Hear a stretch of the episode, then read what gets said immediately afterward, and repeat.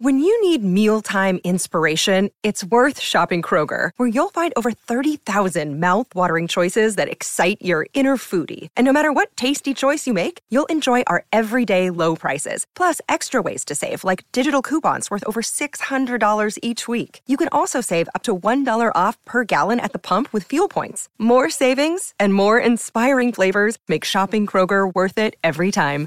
Kroger, fresh for everyone. Fuel restrictions apply. Hi, everyone. I'm Dr. John White, WebMD's Chief Medical Officer and host of the Spotlight On series from WebMD's Health Discovered podcast. For this special two part episode, you'll hear up close and personal journeys about being diagnosed with a rare type of cancer, multiple myeloma. I started in myeloma nearly 25 years ago. And at that time, the average expectation of life in someone with myeloma was maybe one to two years. But even just in this last 10 to 12 years, we have doubled, if not tripled, the average survival of patients. I saw a new patient this week, and we had this conversation that based on what we've done over the last decade, my expectation is that patient's going to live more than 10 years. Listen to Health Discovered on the iHeartRadio app or wherever you get your podcasts. Our country vowed to never forget 21 years ago, but those words require action. The Tunnel to Towers Foundation has over 80 runs, walks, and climbs across America every year, plus dozens of more golf outings and barbecues you can be part of. There are so many ways that you can take action. Register for an event in your area or volunteer to start one. Do good and never forget by donating $11 a month at t2t.org. That's T, the number 2, T.org y'all just just give me a moment while I I prepare myself and let off some of this energy that I have after watching this episode a million times already.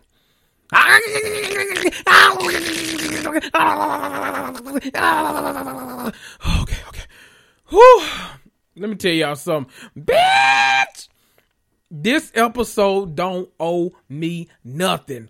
Disney, you don't owe me nothing. Marvel, you don't owe me nothing. Kevin Feige, you don't owe me nothing. Bob Iger, you don't owe me shit. Matter of fact, when I get my next check, I'm sending Agatha, Wanda, and Vision. I'm sending y'all 30%. I'm, I'm, I'm gonna tithe y'all, okay? I'm sending y'all my whole stimulus check. All $1,400. Child. That's if uh, Joe Biden and Kamala send it to my ass. As soon as they send it, though, I'm giving it right to y'all. I don't even want it no more. Put that on production for the next episode. Now I know y'all normally spend like 25 million per episode, but just consider it a blessing, okay? Y'all, this is your weekly bonus episode of me and you, the Housewives and Marvel 2.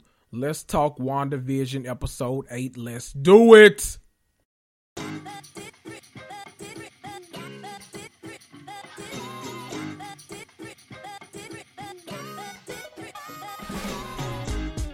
Hey guys, this is the self proclaimed season ticket holder of pop culture and your mama's favorite black geek. I'm Kendrick, host of the Me and You, the Housewives and Marvel 2 podcast, a podcast that, through my own random and winding rants, discusses everything related to pop culture. Everything from reality TV to the MCU to the DCEU to all of the hot topics being discussed on CNN, NBC, BET, ABC, and 123. Grab your wine glass, sit back, and get ready to cuss and fuss right along with me. Woo!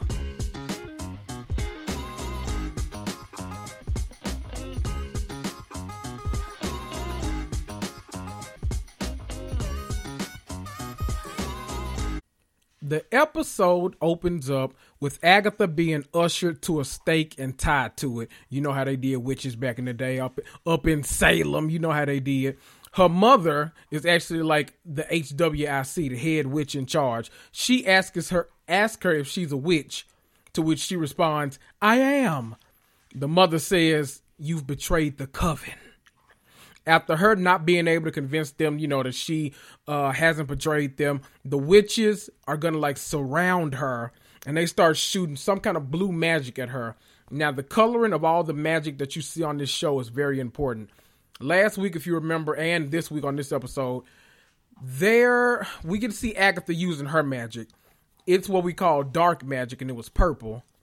Wanda, every time you see her use that uh like reddish kind of magic, that's called chaos magic, which is why Wanda is so powerful. All of these witches were shooting blue magic. They started shooting this blue magic at Agatha. For some reason, you know, Agatha is screaming. She feels this pain, but she actually absorbs it. Like you can see that uh the color that is starting to turn is purple when it actually hits her. And we know that's her dark energy her dark magic taking over. All of a sudden all of these witches drop dead and agatha sucks up all of their energy. I guess the mama said child i guess it's my turn. She jumps up in the sky. She charged. She she floating and everything. Oh she trying to give agatha a taste she shoots uh the same kind of magic that all of them are shooting out and it just same scenario. Agatha absorbs everything that they're shooting, and then she blasts that area so huge, everybody passes out. In the black community, we say she aired that bitch out. She aired it out. When she walks over to her mother, I'm thinking it's supposed to be some kind of sad moment. She takes the brooch that we've been seeing her wear throughout this whole episode, which means she's had it for hundreds of years takes the brooch, snatches it off, and puts it on herself and walks off. Back in real time, well, I guess they're in 2023 at this point. Wanda tries to read Agatha's mind, and Agatha's like, "Aw, sweetie, that's adorable. Your thoughts aren't available here. She can't do that now." So Wanda just says, "You know, well, screw it. Where are my children?" What cracks me up is Agatha mocks her by saying the exact same thing. Where my where are my children? You know, in the accent that Wanda is supposed to have. For y'all that that don't know, it's been kind of a running joke that Pietro and Wanda's accents were kind of in and out throughout this whole process. We don't know if they actually from Sokovia, if they from uh east side Chicago, if they from the Bronx, New York. We really don't know that accent comes and goes. They claim it's been there the whole time, but the fans are like, "No, nah, I'm, I'm not convinced of that." So I love how much on this show they've actually directly referenced this and have made a joke about it. Once again, she tries to use her magic against Agatha, but she can't because there are basic protection spells all on the wall, which means that only a witch that casts spells within those ruins can actually use her magic. So the one that actually put those spells up is the only one that can use it. So in that case, it's Agatha, not Wanda. So Wanda can't do anything in that territory, which Agatha is really surprised that Wanda doesn't know. It's we're getting the impression throughout this whole episode that like even though we know in the comics that Wanda Maximoff is the Scarlet Witch, it seems like Agatha maybe the witchcraft that she practices, or at least in a lot of the retcons, is a lot more traditional when we think about witches, whereas opposed to whatever Wanda does isn't necessarily a learned craft, something that she just, you know, a mutation, if you will. Y'all know I, I won't go miss a chance to use that word. You know, a little mutation, you know, I'm just saying. Side note, the CGI on this show is amazing. I definitely like I'm able to see at every turn how they spent their 225 million dollar budget on this show. Everything from like Wanda floating and like being tossed around the room and uh, being bound by the the uh, purple magic that Agatha uses, all of it is chef's kiss. Like they use the hell out of that CGI throughout this entire episode. If you before haven't been able to see where that budget has gone, you definitely saw in this episode. And I'm guessing most of that budget is going to be used on the finale next week. Also, I love that we finally have a nickname for Evan Peters' character Pietro because you know he's not the Pietro that we know in the MCU, but the one here. She calls him Fietro because he's the fake Pietro, you know, a little amalgamation of the name. You know, I love that. Okay. So from now on, he's never going to be Pietro again. He's going to be Fietro. I like that a little better. She says that she used Pietro's body, kind of like she used his eyes and his ears to spy on Wanda, basically. She always found a way to know when to show up at the right time and uh, what was going on in her life. She was always spying somehow but she was only using the eyes and ears of a lot of people. She couldn't use the real Pietro, she points out, because his body, you know, was full of holes on a whole nother continent. That child, she didn't have to say that rude, nasty, dirty shit, but she said it anyway. I know it kind of tickled me a little bit, but uh, anyway, you ain't had to say that shit. Agatha uses some kind of beetle and she casts a spell on it. It's some kind of mind control spell to try to figure out how exactly Wanda cast these illusions, as she says. She talks about how all these illusions are just like all over the place. Magic on autopilot is the term that she uses. She wants to know how the hell this is possible, but she, Wanda don't know. She don't know what, what she did to do all of this. Agatha said, "Oh, you you must think I'm one of these regular bitches, okay?" She slung Wanda's ass all across their room using that dark magic that she uses. And now remember, I told y'all it's important to remember the color of magic that people use on this show. She's slinging her all around with that purple energy that she has all across their room.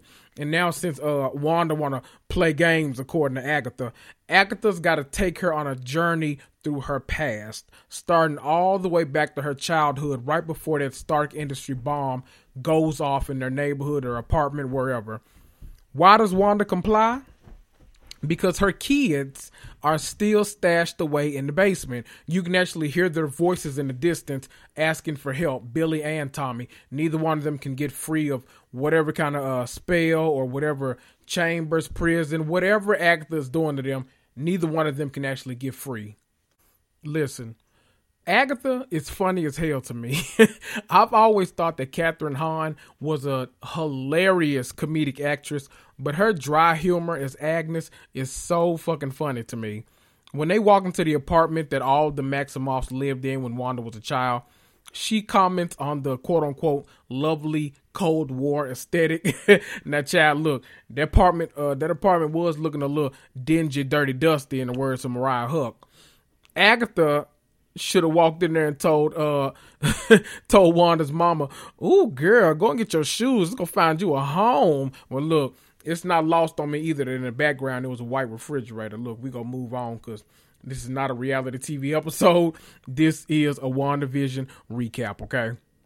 Still in this flashback or this whatever it is, this uh this creation of Agatha to kind of take Wanda on the journey to her past. Wanda's dad walks into the apartment, and I know everybody watching this was like, "Ooh, bitch, okay." Is that Magneto or, or who is there? You know what's happening. You know we all trying to look. Look, her daddy didn't give off no uh no mutant vibes. Okay, he gives me you know kind of bald head hoe vibes, but not necessarily mutant vibes. You know he's a VHS salesman apparently. I I wasn't sure that that was actually a thing. Like I don't remember that back in the day, you know, and you know I used to be in Blockbuster down. I was in Blockbuster every weekend. I don't remember I don't remember a VH1 salesman like door to door being a thing, but I don't know. They use these DVDs to kind of, or not DVDs, VHSs to learn English. It's what they do every single night. They'll watch them in uh, English and they'll really, you know, uh, kind of learn the language that way, which I guess explains, I don't know. They never really had broken English, but I, maybe it explains their fading accent they have. uh, when they open his briefcase, his briefcase, we kind of get a glimpse into why this entire show and why Wanda's Westview reality are actually a thing. The briefcase contains I Love Lucy, there's Bewitched, there's Malcolm in the Middle, there's the Addams Family, there's Who's the Boss, there's I Dream of Jeannie, it's on this this exact moment that Pietro enters loud as hell and he calls for Wanda. He calls for Wanda and Agatha basically pushes her into the scene and now she's a child again. She gets to pick what they watch. She specifically picks season 2 episode 21 of the Dick Van Dyke show.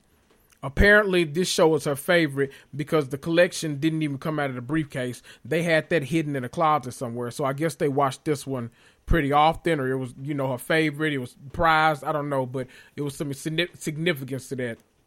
It's also kind of important to note, though, that there's like a whole war going on outside, which explains, you know, why in a few moments a bomb is going to come crashing through the window. Now, let's kind of talk about the significance of the Dick Van Dyke Show, episode 21 of season two. Now, is there any significance? I don't know, but they said it, and you know I'm crazy as hell. You know I gotta uh, entirely kind of go off the rails of this podcast and theorize because this isn't a show. This is my life, as Quad Webb-Lunsford said. that episode online when I had I had to look. I used to love the Dick Van Dyke Show. I loved all of the Nick at Night shows. I, this episode is called "My Husband is a Check Grabber." Now keep that in mind. Season two, episode twenty-one. The name of the episode is "My Husband is a Check Grabber." On that episode, Laura is mad because Rob always picks up the check when they go out to dinner with his friends. He doesn't change his behavior until he actually sees that his son is doing the same kind of stuff. So when I hear this, I'm kind of wondering, like, okay, is this some kind of foreshadowing in terms of vision and his behavior? And like maybe it's affecting Billy and Tommy in the finale, maybe? Or maybe it's about like a wife complaining about her husband, which we know that Wanda has been doing, which is actually why she hasn't let him come back yet. Remember in the last episode, him and Darcy had all of those different roadblocks for him actually getting home. She did not want him to return to the house. Now, see, on the actual episode of WandaVision, what when they actually are watching this episode, they show the title of the episode on screen. The name of the episode is It May Look Like a Walnut which is actually season two, episode 20 of the Dick Van Dyke Show. Now, see, that episode makes a lot more sense when you're thinking about WandaVision. On that episode, they're basically like, think about the Skrulls in Captain Marvel. They've inhabited the Earth. You know, it's they've inhabited, and and Rob is under the control of what they call, you know, science fiction. and he thinks that a walnut is going to steal his imagination, and they don't have any thumbs and all this kind of stuff it, it's a whole lot. But look, we know Vision is definitely under some science fiction called chaos magic. But at the end of the episode, just like young Wanda says, it's all just a bad dream. As they're watching all of these very beautiful love scenes on the show, boom, explosion. To me, it kind of symbolizes Wanda and Vision's basically entire life together. Every time they find each other, Vision is taken away from her. We then see the scene from like the perspective of what we already learned in Age of Ultron, where the tired ass Stark Industries bomb lands in their apartment, but it doesn't go off. It looks like Wanda actually like tries to stop it with her powers, but it was actually defective apparently. Agatha said that that didn't explain enough, so now they've actually got to go to a different part of her memories, which is when Strucker and all those guys, basically Age of Ultron, that whole testing facility that they had, they had to go there. All these places where they were doing those experiments on all these different people, and people were dying. And Wanda and Pietro were the only ones that were kind of able to actually come out on the other side alive. I was about to say this is actually my favorite scene of the episode, but damn it, I feel like all of them were my favorite scene. I just, I just loved it. I don't. It was just, it was that bitch. I don't know. Here we actually see that it's Wanda's turn to go into the chamber and basically interact with what we all call as Marvel fans Loki's scepter. You remember he stole it back in the first Avengers movie and has used it ever since to kind of terrorize everybody.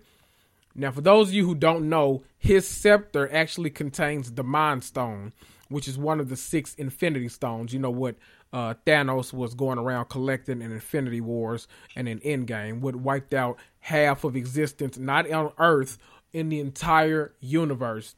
Wiped it out. Which is how Wanda and Vision basically have their powers, at least in this iteration, you know don't these two characters have been retconned so many times that but for the sake of this this is how they have their powers okay? If y'all don't know retcon i've said it on this podcast before but just in case you haven't been listening to all of my wandavision recaps retconning in comic books is when you give a character a different origin than what they've had by like a previous writer. So one uh let's take like oh boy who can we take Shit, we can take Scarlet Witch. Really, there are so many iterations of this character where, like, you know, a lot of us are hoping that Magneto is her father in the MCU, but we don't know if that'll actually happen. You know, uh, some say that uh, she was raised by Bovine in the comic. You know, it's, it's all different types of things, and you know where she pulls her magic from, and uh, her actual skill set, and all this kind of stuff. It varies depending on what comic and what iteration you're actually reading at the time. There are two men behind the glass in the room that Wanda's in and we hear that everyone basically that's tried this experiment so far has died immediately. But when Wanda walks in, the Mind Stone immediately like she didn't have to like interact with it because I guess all the other people had to like go up and touch it maybe. She as soon as she walks in, the Mind Stone separates from the scepter and when she goes to touch it because it floats towards her, when she goes to touch it, the kind of blue encasing exploded and it revealed the mind stone right then and there. This part of the scene is the most beautiful thing that I've like seen in the MCU. It's hands down one of the most visually appealing and it just gave me goosebumps when I saw it because I'm such a Scarlet Witch fan. They re- it, we see the Scarlet Witch yes, like the actual Scarlet Witch in full attire from the comics, floating down from the stone towards Wanda. You can't really make out her face. You can kind of tell that it's Elizabeth Olsen in the costume, but she's just floating down in the not the costume from like the uh what was that the Halloween episode where we see the twins and Pietro all around town. Not that costume. It's like the perfect visually comic book accurate costume that we've seen, and you mostly see the silhouette of it. It is stupendous. We finally get this reveal. Man, oh man. See, that's the damn silhouette challenge that we deserve. See, y'all been on here uh, on Twitter and Instagram. Y'all been out here nasty, showing y'all thing things and y'all stuff stuff and y'all Christmas when you could have just did like Scarlet Witch and just sold the silhouette of your outfit. Who am I to judge y'all nasty asses? When she sees this, Wanda immediately collapses. She doesn't faint, but it kind of makes it seem as if the energy went directly into her and she actually survived it. They put her into isolation because you know she's the only one that survived. so it's not really isolation. It's like, girl, let's put you over here because ain't nobody over there. What's funny is that every time they review the footage, it's just like when the people on the outside of Westview are watching the footage of the WandaVision show. The cuts are the exact same. They cut out stuff that shouldn't be seen by like I don't know normal people or people that aren't shouldn't witness it. I don't know. However, Wanda is doing it, it's the same thing that happens. So when the scientists are now looking at this footage again to see what happened to the stone, all they see is Wanda walk in the room and collapse. They don't see the stone float towards her. They don't see the uh the blue hue that was around it like eviscerate and show the mind stone. They don't see any of this. They literally see her walk into the room and faint. Nothing else. Now, y'all are gonna have to follow this next train of thought. While Wanda is in that like little isolation that they have her in, she's of course watching TV. And guess what's on TV? The Brady Bunch. And guess what episode it is? The Kitty Karry-All episode. See, if y'all used to watch Nick at Night like me, then you at least remember the Brady Bunch. You remember, you know, Bobby, Cindy, Jan, Marcia, uh, Peter, whoever the hell else here. Um, you remember the episode with Kitty Karry-All. It was Cindy's favorite doll, and Bobby was so sick of this doll, he just wanted to get rid of it the tiger, uh, who was it? Tiger was that the dog's name? Ends up taking it away and hiding it somewhere, and they didn't know that. So he thought he like wished it away. This is literally what WandaVision is about. These people that have this doll or these kids, you know, whatever, it's interchangeable, and have they've gone missing now. Wanda cannot find her key. It's the same way Cindy can't find Kitty Karry-All. Now I know y'all are thinking like, okay, that's a big fucking stretch. Is it though? Because in episode three, when Wanda was pregnant, do you remember Vision kept practicing changing uh, Pampers on a doll? Do y'all remember what doll that was? Oh, who was it? Oh yeah, it was Kitty Karry-All. Now see, where else are you gonna find a Kitty Karry-All? Oh yeah, in that Brady Bunch style house that they were in. See that? There are metaphors on top of metaphors, on top of similes, on top of uh, uh, onomatopoeia in this show. You just got to be able to catch it. And I know y'all used to watch Nick at Night like me, so y'all probably caught that too. Maybe not because I'm a psychopath, but if you didn't catch it, that's okay because I'm here to catch it all for you. Now we skip ahead to the next big portion of Wanda's life. We see her sitting in Avengers compound. This is the first home that her and Vision have ever shared together. She is in a whole new country, all alone, and her brother had just died. Vision comes in the room and he starts to keep her company. They're watching Malcolm in the Middle, and she's, you know, kind of explaining everything to him. Her demeanor, though, is so sad. Oh, it's kind of hard to watch. It's so sad, but don't, worry. Vision's going to lift it up. When he tries to understand one of the scenes where the roof collapses, you know, the dad on the show is fixing the roof and everything collapses. He said, Is this funny because he got hurt? She said, No, he doesn't get hurt because it's not that kind of show. This explains why Wanda cuts everything from what they can see and only keeps the good stuff in. If you notice, Darcy and uh, Jimmy and Monica, every time they're looking at the footage, they only see a perfectly crafted episode. They never see the goof ups and all this kind of stuff. Even when we know that Agatha goofed in one of the episodes, they didn't see that though. They only see the perfect stuff. So Wanda knows what to leave in and what to take out on her TV shows, letting you know that her TV show is gonna remain perfect. She's not doing that uh sad ending and all that kind of stuff. She's making sure everything is just how she wants it. Wanda basically starts describing what we all know is depression. She says it's like these waves that of sadness that just keep coming over me again and again and again. She's talking about Pietro basically being the only thing that's ever really made her happy.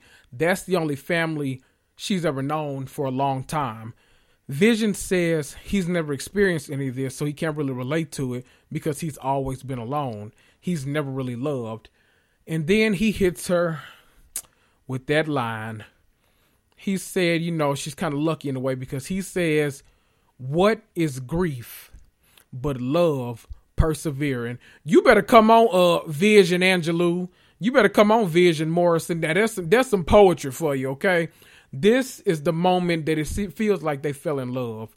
I loved everything about this. If you weren't rooting for this couple before, you definitely rooting for them now, which makes me feel like I don't want to ruin anything, but it makes me feel like we're being set up for a very, very sad season finale. Oh boy, I'm not gonna be able to handle that, but they if, if that's the case, they set it up perfectly because that whole scene in that bedroom really gave us a peek. We didn't know, but prior to this, we didn't really know much about Vision and Wanda's relationship. The first kind of peek into it we got was all the way in Infinity War when they were over in Scotland by themselves. They hadn't reported in anyone. They had gone offline. Vision took his communication system offline. They were just spending time with each other, but we only got to see that for a few moments on screen. So this gave us a whole nother peek into how their romance actually developed. He was always alone at the compound because he didn't have friends. He didn't know anything about what it was like to be a real person. She was brand new in a new country, uh, spoke the language, but it wasn't her first language, didn't know anyone. The one person that she's loved her whole life, Pietro, dead. She's here with new people, and you know, Tony, uh, Cap, all of them, they're not always there. So it's really a life of loneliness, and the only thing that we know is that she has those movies and those TV shows to kind of keep her company. We actually see a stack of DVDs, I'm assuming DVDs, in her room when it looks like the exact same shows. I doubt she's kept those same VHS tapes that her dad had, but she probably went and got the newer versions like the DVDs or the Blu rays or something, and now she's got all of those to watch whenever she feels sad. Agatha basically recaps everything that we've seen so far, and then she asks a very important question What happens when he wasn't there to pull you back from the darkness? Vision was gone, but you wanted him back. See, now we're outside of Sword, and we get this scene from an entirely different perspective than what they gave it to us at first, than how they gave it to us at first. Wanda goes to the front desk and she can't get by. She just wants to give Vision a funeral. That's all. Just like a proper burial after she's finally back from being snapped. Keep in mind, they've had this body now for five years. It's only been a couple of years in our time, you know, real life, but it's been five years since everyone had been blipped or snapped or whatever, child. Hayward actually authorized her to come through. Now it's important to know that, like, you know, they're saying, "Oh, let me buzz you through," and she's like, "Don't worry about it," and she uses her magic to basically burst open the door. Now, if you're if you're picturing that original videotape that we saw, I think in episode four or five, maybe five, that original videotape of her blasting through the doors to go steal the body, that's where they got that from. This scene, though, this scene, this scene, straight out of the comic books, it was everything I needed in life. Hayward and Wanda talk for, you know, just a little bit, and then he decides to let her see Vision's body. I love that they call him the Vision though on the show. Well, let me show you the Vision and all. It, it, that's how they did in the comic books too. I just love little uh little references like that. It feels very you know very meta. I love that. I love when people say meta. I never use that in real life, but it feels meta. I don't know. She looks down below and she's really confused about what she's actually witnessing. But after Hayward kind of explains it to her, she realizes it's Vision's vibranium body that's being sawed and prodded at and poked and being taken apart, basically. He said, We're dismantling the most sophisticated sentient weapon ever made, which I guess, which is, I guess that's why the acronym SWORD, the name has actually changed in the MCU because, you know, I think the W weapon and, uh, what it is in the comic books has actually changed from comics to the MCU, and I guess that explains why because they'll be handling stuff like the Vision.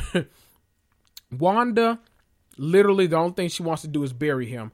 Hayward, uh, he kind of appears skeptical, but then he tells her, "You can't just take a three billion dollar machine. He's made out of three billion dollars worth of vibranium. You can't just stick that in the ground." Wanda says he's all I have, and then he said, "Well, that's just it. He ain't yours." Now, see, that's all Wanda needed to hear. That's like somebody when you about to walk off and somebody uh you don't want to fight somebody, so you like, you know what? I'm a mother now. I can't be out here in these streets fighting. Let me just go home. I'm sick of this kind of shit. And then when you walking off, somebody said, "Yeah, you better run, bitch." And it's like, oh, see, that that was all Wanda needed to hear. She screamed and she busted that glass wide open, bust it, bust it open till I tell her bring it back. Then she was able to get up close and personal. And after standing there for a while, she finally says, I can't feel you. I'm guessing she's always kind of been able to feel him because no matter what, they've always had the Mind Stone in common. It's been a common link between the two of them. And of course, with the Mind Stone at this point being destroyed, not in Vision anymore. Remember, Thanos at the end of Infinity War grabbed Vision by the forehead and snatched the the uh, Mind Stone right out of his head. Oh boy, that was I'm t- this is all this is just so sad. This episode as great as it was, man, it just hit you with all the feels the entire 47 minutes, which y'all maybe the entire 15 minutes. Y'all know they be having 30 minutes worth of uh commercials in this damn thing. Now, it's so funny to me that weeks ago when they showed that scene of Hayward showing the actual footage to the others of Wanda blasting through that door and going into the room with Vision's body. Some of the criticism, at least among like the the comic book community, child, you know, we some damn snobs online. Not me though. I actually give shit a chance, unlike them. They said that that scene didn't necessarily go far enough. You know, in the comics, uh, for those that don't know, they show Wanda going into the lab where Vision is like being torn apart and ripped apart. It's like weird. Like it, it looks nothing like Vision in the comic book. They have torn him down to like the bare essentials. On the show, at that point, it was literally like just her blasting her way into the room on camera, and then they lose visual feed. Like all the feed is lost. See, Marvel gave y'all asses exactly what you want. You gotta be patient. Be patient with me. Come on, Cardi. I'm trying to tell y'all, you got to be patient when you're watching these shows.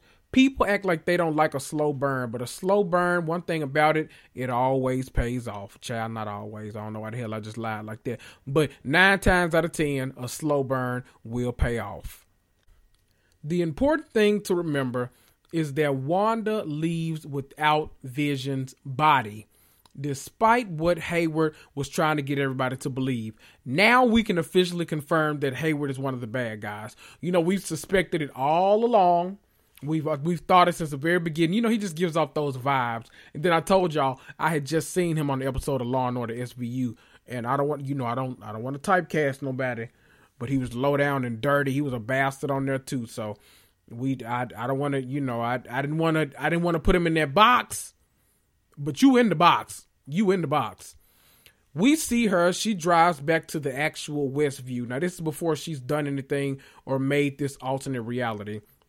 We see the TV show cast members all over the community, but they're their real selves. Everybody looks like super unhappy, though. You know how basically people in real life now you walk around, no one's smiling, Everyone's just walking or everyone's just living. So shit, child. Maybe Wanda did them a favor. I don't know. No, no. Free will. Okay. I won't say she did them a favor, but child, they look a little happier. That's all I'm saying. Once Wanda gets to where she's trying to go in Westview, which is like this just empty plot of land, you can tell there was about to be a house built there. She opens the letter that she's been riding around in and she pulls out a property deed. At the center of it is a hand drawn heart with a note from Vision that says, To grow old in, child. It's too much for her to handle, and she goes to the center of their plot.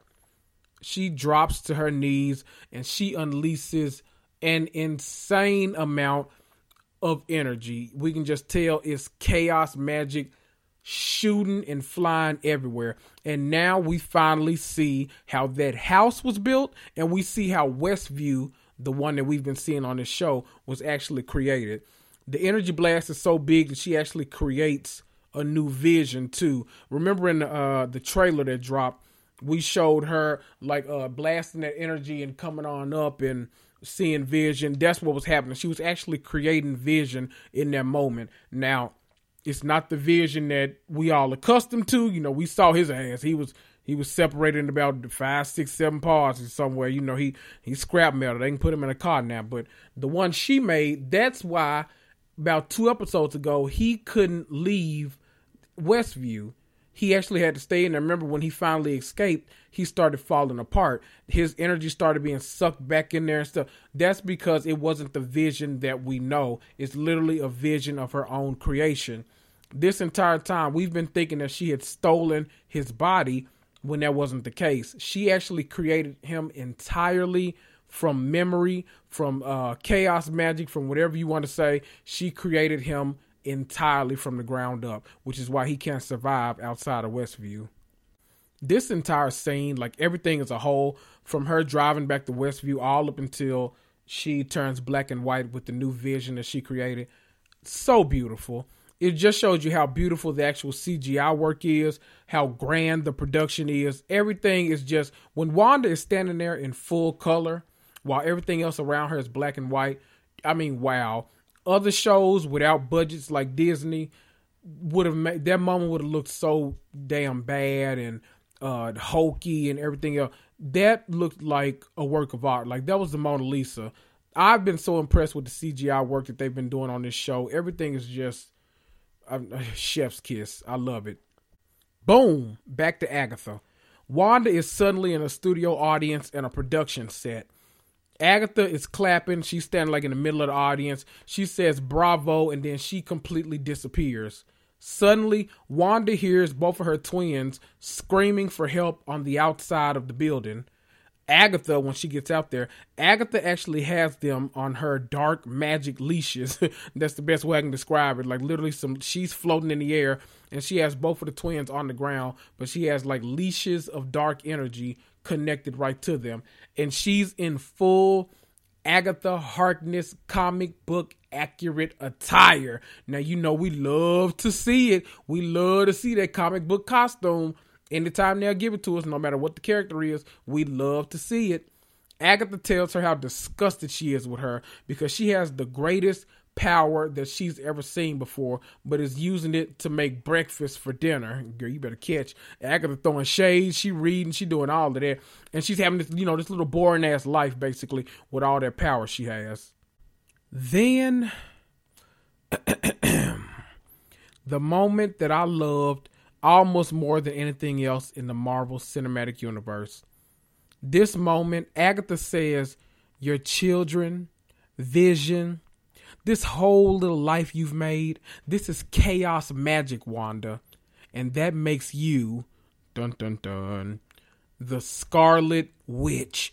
Bitch! It, it, uh, listen, just take my whole wig, scalp me. I don't even weave. I don't need a wig no more. Just I don't need. I don't need a weave, a toupee, a bob, a, a bayang. I don't need none of that. Just leave me bald headed because Marvel snatches my shit every goddamn week, and I'm sick of wasting money on new hairstyles if they just go leave me edgeless every single week.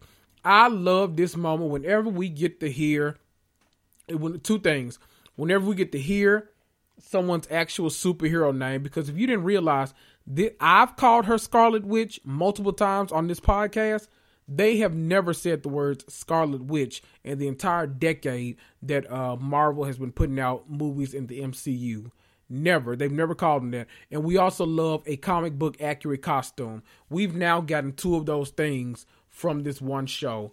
Let me tell you something. WandaVision. DC, what are you doing? Like, there's no need to try to compete with Marvel anymore. Y'all are not the same. They are an alien. What are you doing, DC? I. Uh, that brings us to the end of the episode, though. But one thing I need to point out unlike every other episode that we've seen, what was missing? Say it with me on three. One, two, three. There was no commercial. There was no commercial. Maybe because this is the first episode that actually didn't have anything to do with the actual TV show. Now we've gotten into Wanda actually living her life and trying to solve an actual problem. So there was no commercial break to take. But it was odd. It just felt weird that there was no commercial, but it made sense that there was no commercial. If there was one, that wouldn't have flowed nearly as naturally as all the other ones did. There was no commercial, but you know what there was? Another mid credit scene. We cut to Hayward, and someone on the team tell, tells him that uh, the team is ready to launch. He says that, you know, whatever, you know, he's basically tired of waiting. It's about time that they did this. He said they've put this thing together a million times and they've taken it apart a million times. We can't see what he's talking about though. And all it needed was some energy from the source. When he says that, they shine over to that actual drone. Remember an episode when Monica was trying to communicate with Wanda inside of the uh inside of the barrier, inside of Westview.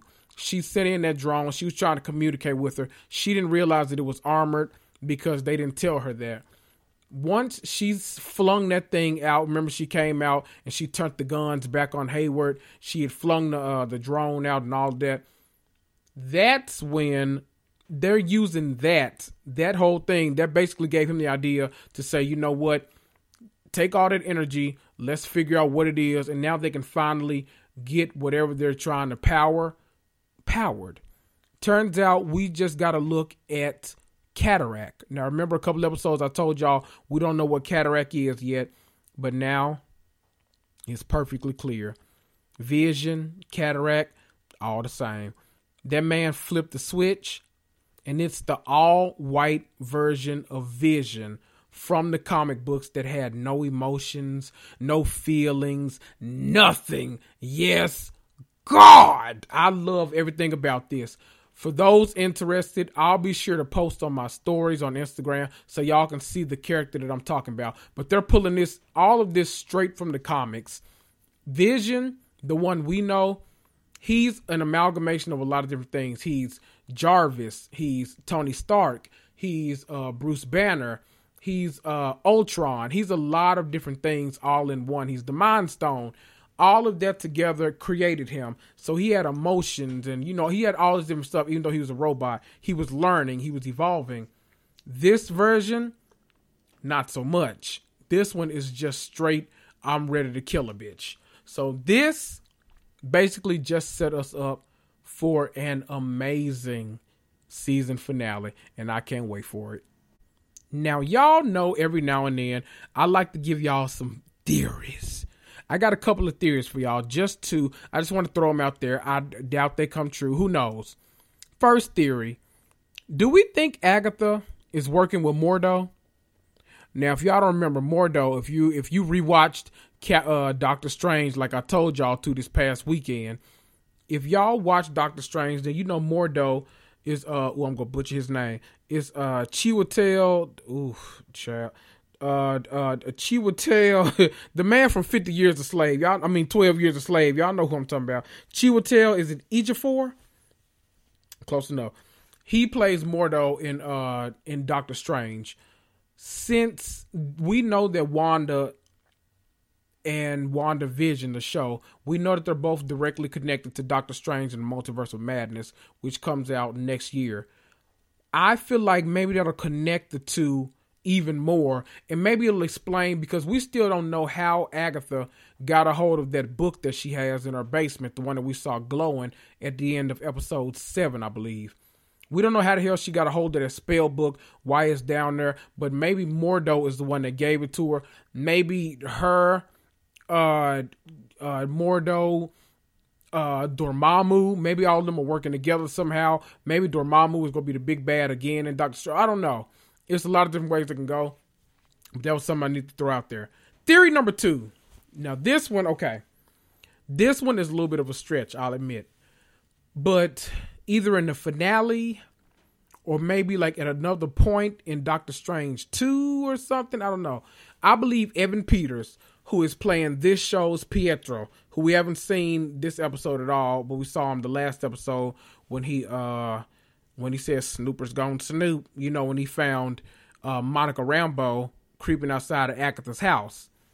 I think that he when he comes out of his trance or whatever he's in, if this is going along with the theory that, you know, maybe he's a real a regular person inside of uh Westview I think that they're gonna, you know, he's gonna come out of his trance, and when it's time to introduce himself, when he has to tell the people his name, he's gonna say, "My name is Simon Williams."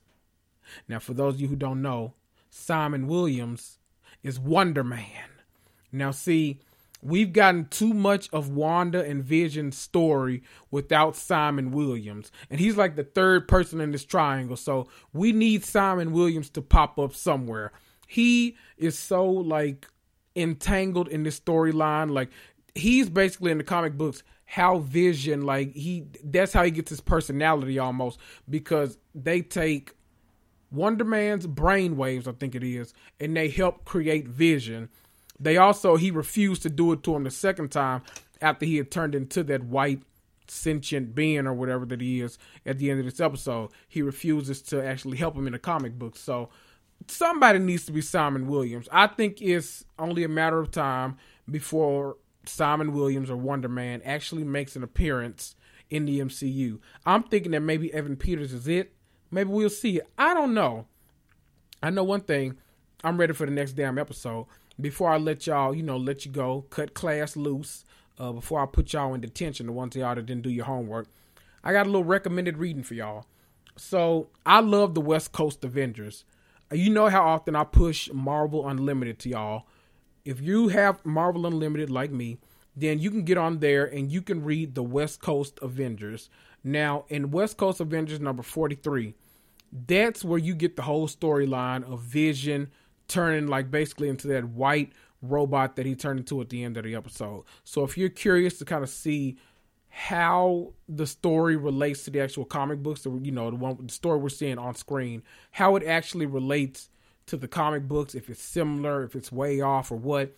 Read that comic issue, read a couple of more of that like storyline, maybe one before, one after. Get into it. Like the West Coast Avengers, they gave you a lot of that stuff, and they're pulling from a lot of that for this TV show.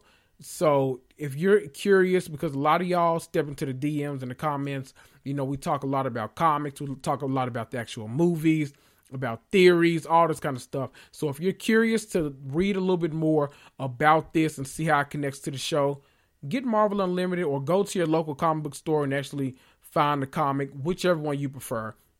I always tell people it's two things that I couldn't live without. Well, a couple of things I couldn't live without as far as comic books go. I have Marvel Unlimited because I read way more Marvel comics than I do DC comics. I'm be honest with y'all. I love like the DC TV shows. I do like the ones on CW. You know, they're kind of they can be hokey, but I you know I enjoy them. I, I like the Arrowverse. Uh, I love the HBO DC shows. So you know, get into them if you haven't already. I also have a Marvel like a physical on my bookshelf, a big ass Marvel encyclopedia. So whenever I need to refresh on a character or an organization, anything, I can just pull that book and do it right there. Bada boom, bada bam, ba bam. That's what Peter Pablo said. I also have a DC one too. I don't open that one nearly as much. But anyway, y'all, that's all I got for you. I've given you everything, just like they gave us everything on this episode. As a matter of fact, as soon as I schedule this to publish for you know I drop these bonus episodes every Saturday. As soon as I schedule this to publish, I'm gonna go watch the episode again. Don't judge me, motherfucker.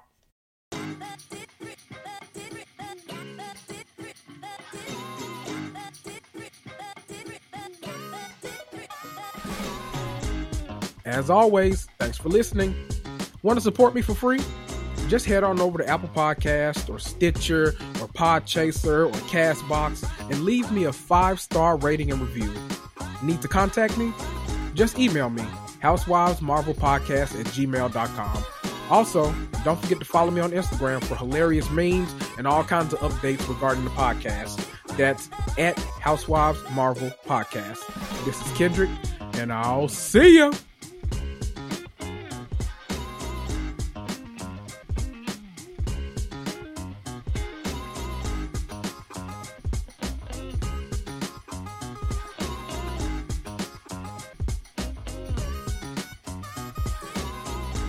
Mary redeemed a $50,000 cash prize playing Chumba Casino this year. I was only playing for fun, so winning this was a dream come true. Chumba Casino is America's number one social casino experience. It's serious fun. With over 80 casino style games to choose from, you too could win life changing amounts of cash. Be like Mary. Log on to chumbacasino.com and give them a whirl. That's chumbacasino.com. No purchase necessary, void or prohibited by law. 18 plus. Terms and conditions apply. See website for details. The voice in the preceding commercial was not the actual voice of a winner. This holiday season, Lexus wants you to remember.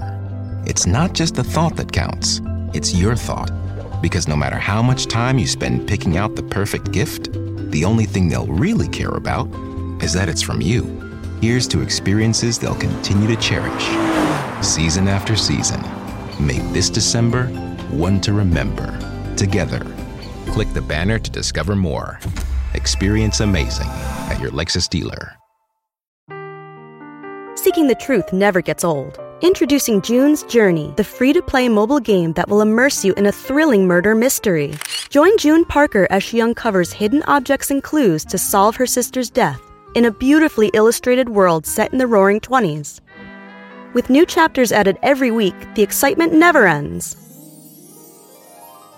Download June's Journey now on your Android or iOS device or play on PC through Facebook Games.